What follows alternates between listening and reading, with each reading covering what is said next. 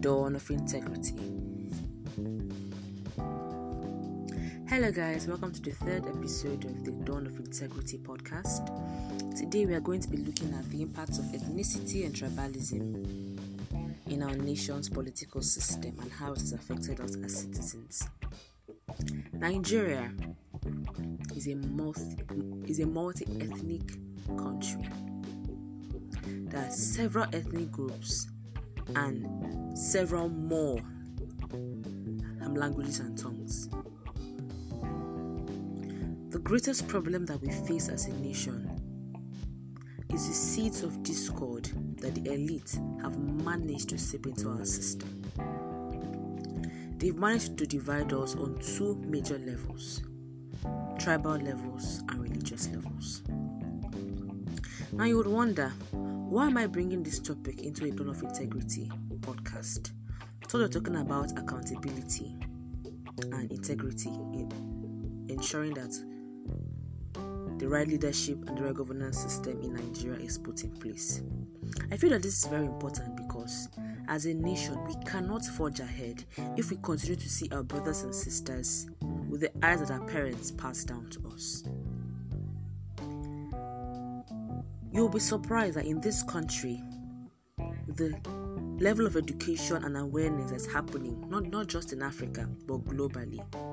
Someone will tell you that they cannot marry from such tribe, or they cannot do business with such tribe, because there's a general stereotype that that person or that tribe has issues. If you notice fully well, whenever the elite want to achieve something, the first thing they do to poor, ignorant and vulnerable people is to divide them on ethnic lines. They will tell them, how can someone from the north work with someone from the south? How can this person work with this other person? Don't have forgotten history. The popular one is the Biafran War. The Biafran War, rather. They will tell you, why would an outside person work with an Igbo person? Remember that they tried to break up this country and tried to create a country of their own. Why should you work with them? They have sentiments that have prevented this country from looking inward and asking ourselves, who is the right person that can lead this country aright? Have we ever stopped to ask ourselves, why don't we put ethnicity and ethnic lines aside? Unfortunately, in Nigeria, the north, if you combine the core northern parts and the middle belt, they are way larger than the south. So it's easy for people in those areas to emerge presidents. People don't vote for them. No, people don't vote for them because they are they are good leaders, or they have the well-being or the welfare of the people at heart. They vote for them simply because of of tribe. To say, ah, it's my person, this person has to be there, he's our brother, we have to push him. And until we get that thing, we we remove those scales from our eyes, we will not be able to elect people of integrity and transparency in our country, regardless of what we do.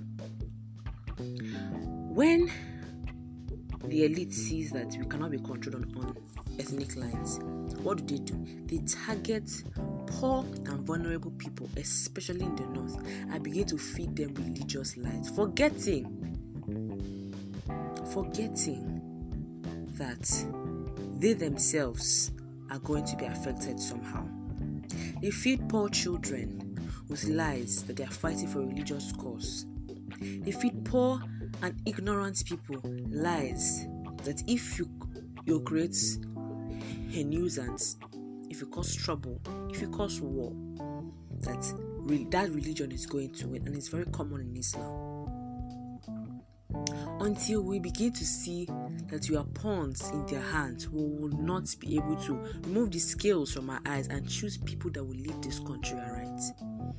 It's so sad that it even boils down to the smallest unit of society, the family. The father will say, oh, I can't do business with this person, outside person, Muslim person, this is how they behave. We need to get rid of those stereotypes. Ask yourself, all the stereotypes I have as a human being, how did I get them? All the things that I know about a particular tribe, how did I know them? Did I find it out myself? Was that my discovery, or was that a bias that my parents had fed to me as a child that I ended up growing up with?